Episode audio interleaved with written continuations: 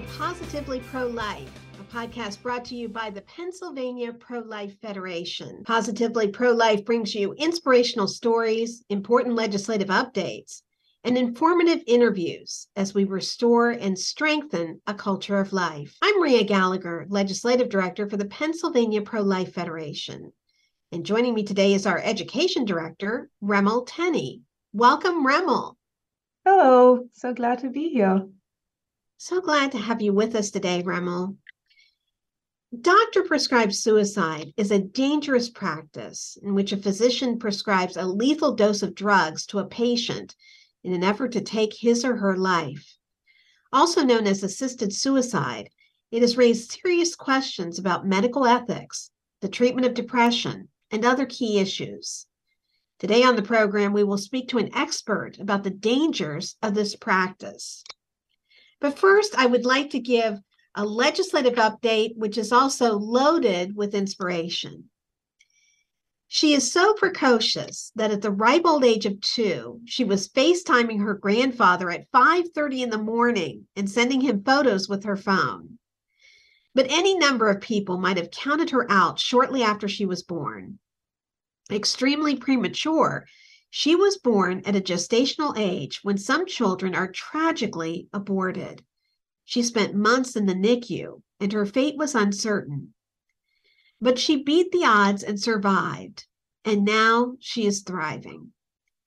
However, when I think of my friend's granddaughter, I cannot help but think of all the children who are counted out by the abortion industry that readily and unmercifully takes their lives the abortion industry, and their allies in government have taken on the radical position of advocating for abortion up to the moment of birth. This concept, abhorrent on its face, is finding its way into extremist state laws. The humanity of the preborn child is demonstrated time and time again in ultrasounds, which show the baby smiling, crying, and even somersaulting in the mother's womb. To ignore the life of the preborn baby is to ignore science, which clearly shows the unborn child is alive and often kicking. I wonder whether those who push for abortion without limits recognize the tremendous harm they are doing to babies and their mothers. They are lobbying for the ending of one life and the damaging of another. How many children who could have thrived, like my friend's grandchild, have been sacrificed on the altar of reproductive justice?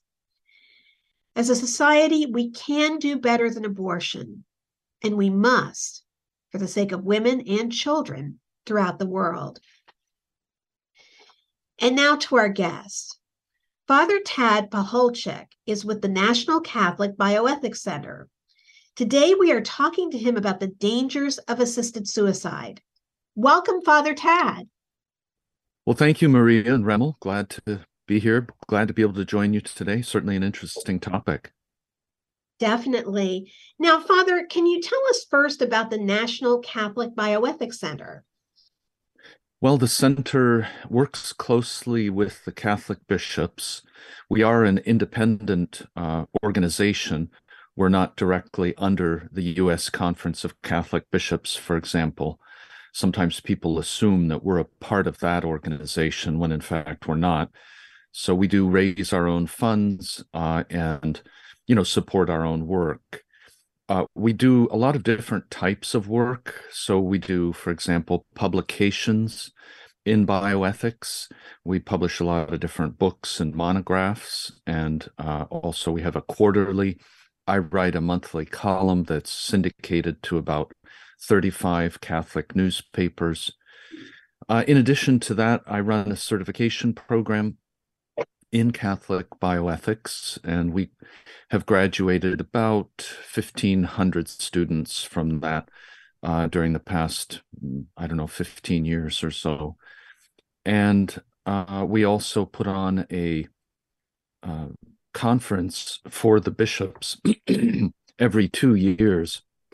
excuse me, every two years in Dallas, Texas and we invite all of the US bishops, the Canadian bishops, uh, the Central American bishops, and sometimes the bishops from the Philippines.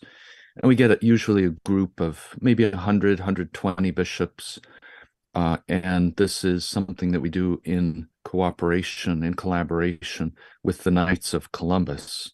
And this is an opportunity over the space of two and a half days to bring the bishops up to speed on the latest events, latest you know issues in bioethics and medical ethics.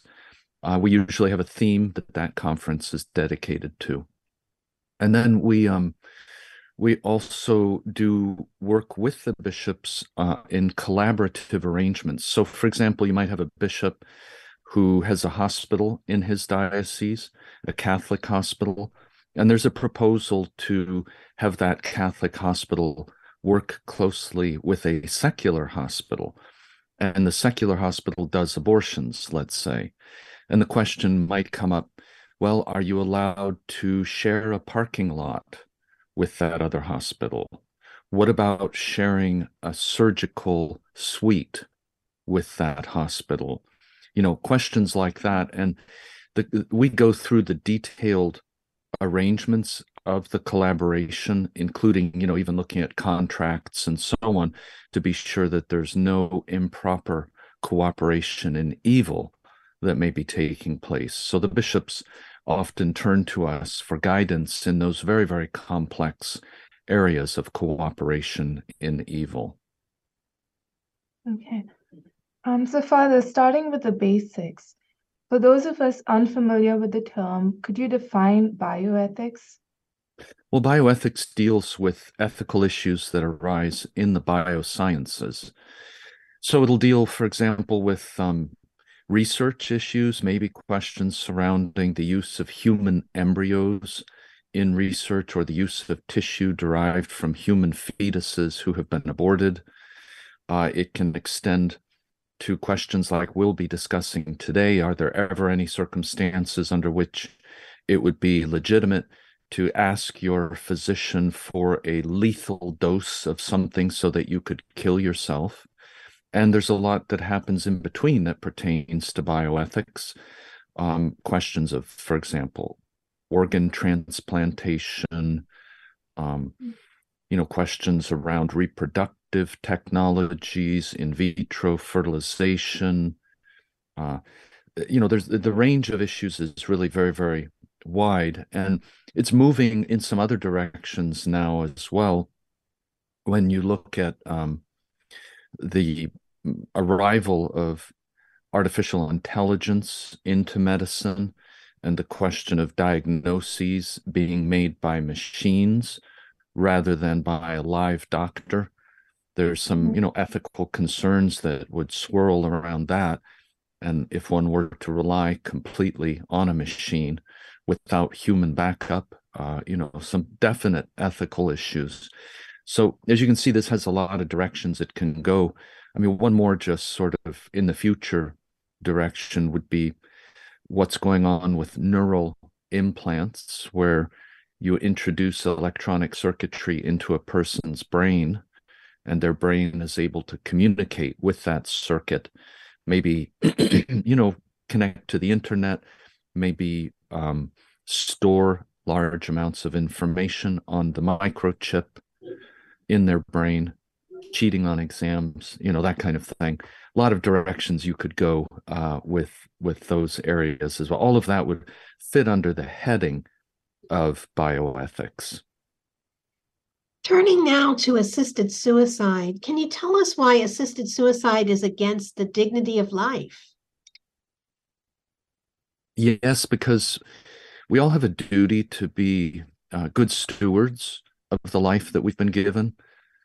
And stewardship is an important concept because it means that we recognize we have responsibilities towards the gift of life, which is a gift that is received. It's not something that we confer on ourselves. So that's very important to understand that it has come to us in a sense uh, apart from our own choosing. We've received it and we have responsibilities then to take care of ourselves. And most people understand this. You know, when I say to them, Oh, I've got to stop eating so many Big Macs and start exercising, you know, they realize, oh, yeah, well, that makes a lot of sense because you have duties to take care of yourself. And the gift of life is one of the preeminent gifts that we have received, and our special obligations to never uh, act directly against the good of that life. And assisted suicide, where we make the decision to commit suicide ourselves, perhaps with the help of our doctor, always represents a violation of that incredibly good gift that we have received.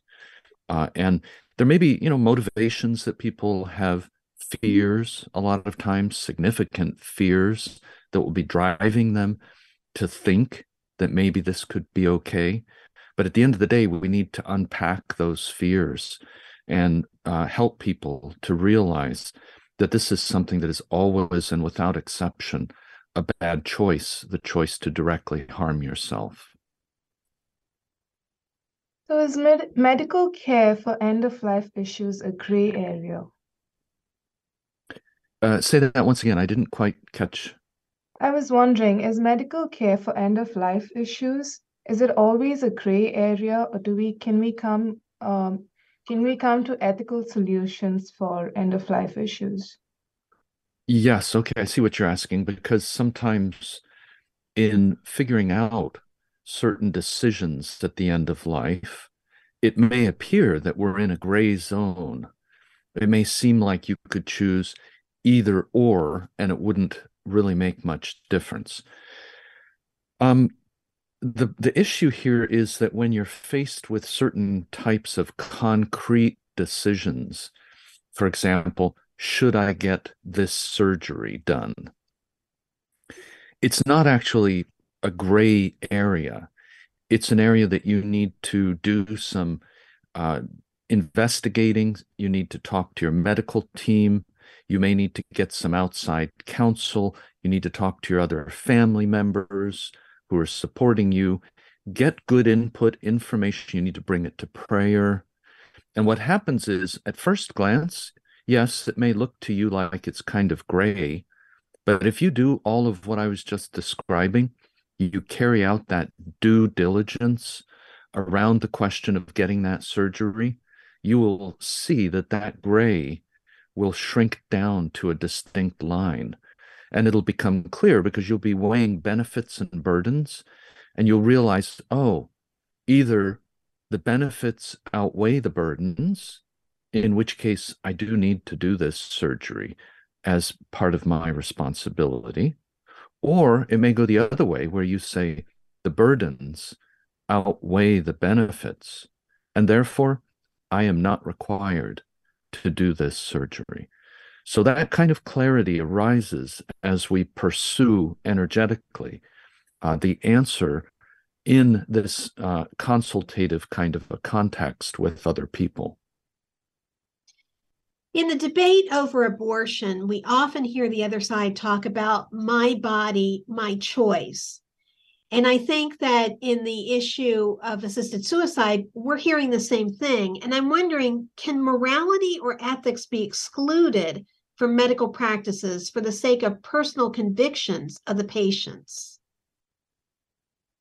Um, I think you cannot exclude morality ever because you are, uh, we are moral beings, and each of us does want to know what is right and what is wrong, what is true and what is false. And there are certain kinds of choices that we can make that are invariably harmful choices. These are choices that will circle back and damage us. And we can sometimes find false premises to try to justify those choices on our own part. And I think, you know, what you mentioned about uh, my body, my choice as an abortion argument. That's one uh, misconception that's out there. Oh, it is all my body, when the reality is no, there are two bodies here, one nested inside the other. And we, because of that reality, we have obligations that are interpersonal obligations from one person towards another. So it's no longer just about my body and people you know look for those kinds of buzzwords and slogans in order to justify what are at the end of the day damaging choices towards themselves and towards others. And when it comes to assisted suicide similarly i think there is a, a notion that i am nothing but an autonomous being. You know i'm just somebody who makes choices, and any choice that I make, no matter what, is right because I made it. And that is not true either. Uh, everyone has this clear sense that suicide is a tragedy. And when you have people who go up on bridges or tall buildings and they talk somebody off of the ledge, we say, wow, that person is a hero. They saved a life they protected the good of someone's life. So just because somebody wanted to do something, of course, we all recognize that's not enough to make it right. That would be, you know, like raising children and saying whatever the children want to do because they want to do it, that makes it right. That makes it morally okay. No parent is ever going to believe that or buy into that. And hopefully, no parent is going to raise their child that way because their child will end up uh, you know, very, very uh, dysfunctional if the only thing they live for is the pursuit of their own willfulness. So I think there are many errors that get wrapped up in this uh, approach to it's just about my body or it's just about my choice. So, following along that same line, I have heard the argument that assisted suicide is in cases where this isn't a choice between life and death, but a choice between dying and choosing death. And now, how do we approach an argument like that? And how is it morally, like, what makes it morally right or wrong? Um, there is a difference between accepting the fact that a disease is going to take your life um, versus a decision on my part to directly attack my own life. That's the key distinction here. Um, we should never directly attack our own life. Now, what would be some of the reasons that some people might say, well, so I'm in a lot, excuse me, I'm in a lot of pain right now, they'll say, and therefore I should be able to attack my own life. And the, of course, the proper answer there is no, we should address the source of your pain, but you should never directly attack your own life, your own self, your own being, your own humanity. Uh, that's always going to be a very, very bad choice on your part. You're too valuable. You're important to all of us. You're part of our community and our life together. Don't give up here. Don't yield to this temptation. I think that's so important to remind people and to say to them. So, eh, you know, that's very different from saying, look, I've got this massive tumor of a cancer inside me. And this thing is growing, and there's nothing more we can do. We've already done five surgeries, and now it's getting all over the place, and I'm going to die from that. Yes, we will all die from something in God's time and we should you know accept that reality accept the fact that death comes for us and that death and dying are a process. And we need to respect that process not short circuit the process. Um, because if we short circuit the process we lose important graces that are meant for us as we die. And sometimes those graces for example would be graces of healing Maybe there's somebody you haven't spoken to in a long time, and as you're dying, they show up and there's forgiveness. This is super important. Meanwhile, if you jump to the conclusion that I've got to commit suicide here with the help of my doctor, and that forgiveness never happens, what a loss for all of us. So there's a lot of opportunities like that for coming to peace and healing that are part of the process of dying well and it is a grace to die well. And it is always a loss of grace to short circuit that through physician assisted suicide. What kind of support is available for patients and medical care professionals to make ethically informed decisions?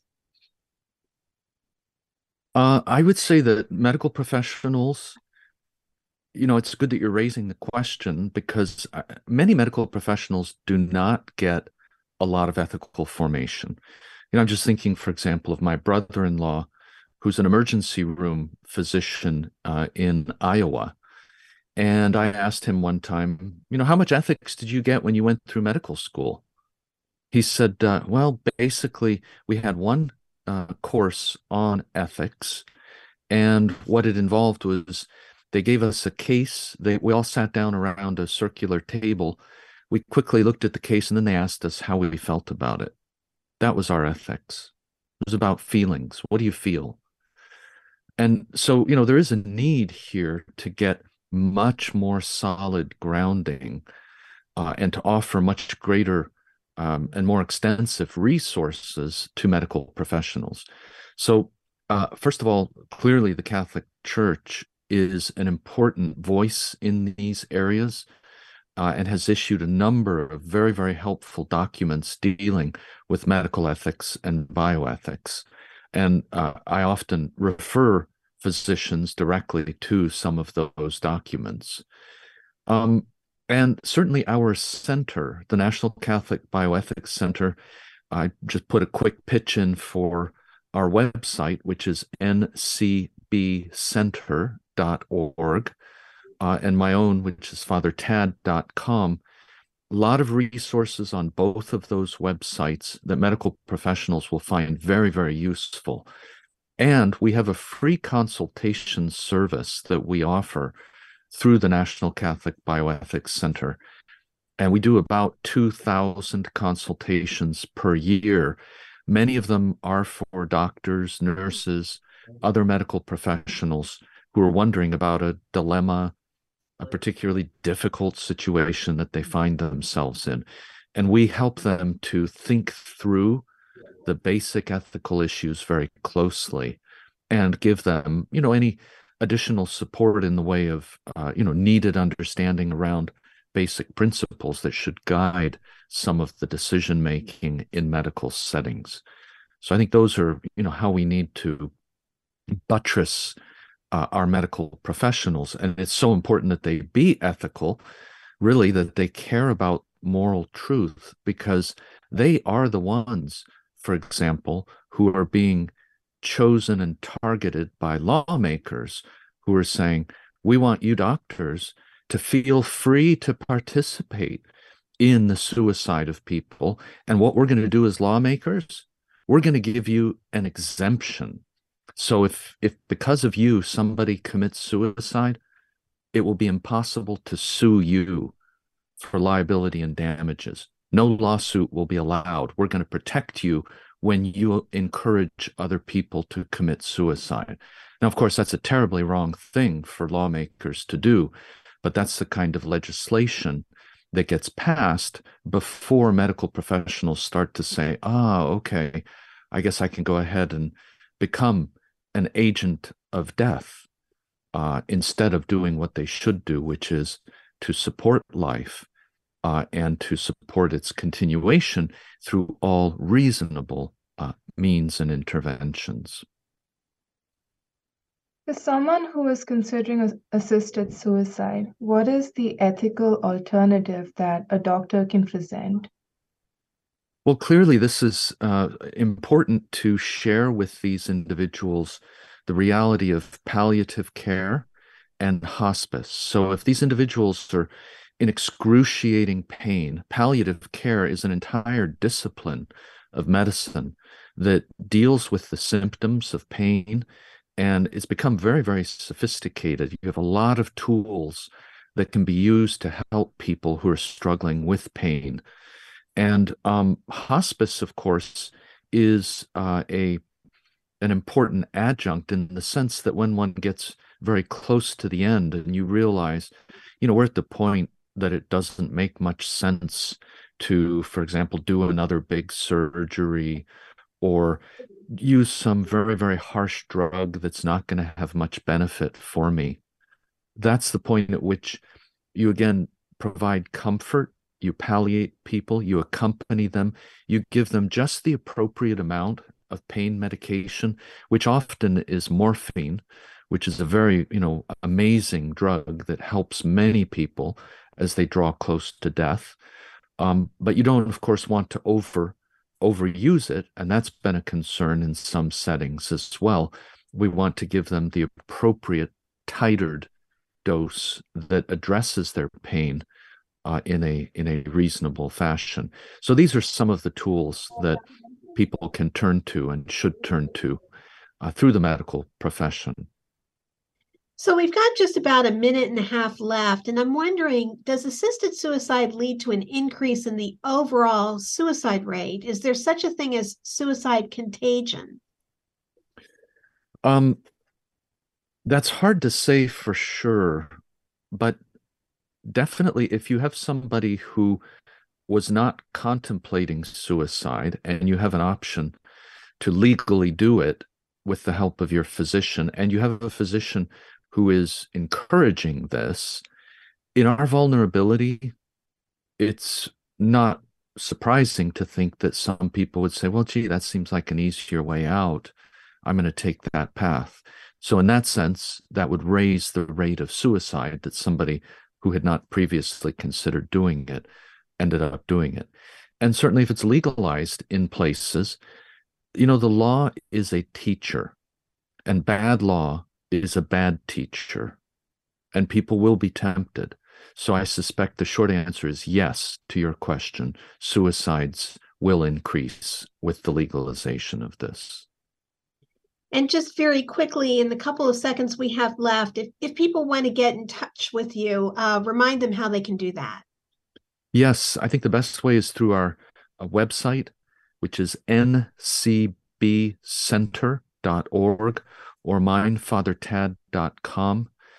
And uh, we they can find our consultation service available on the NCBC, the National Catholic Bioethics Center website, if they would like to interact with us and ask a question.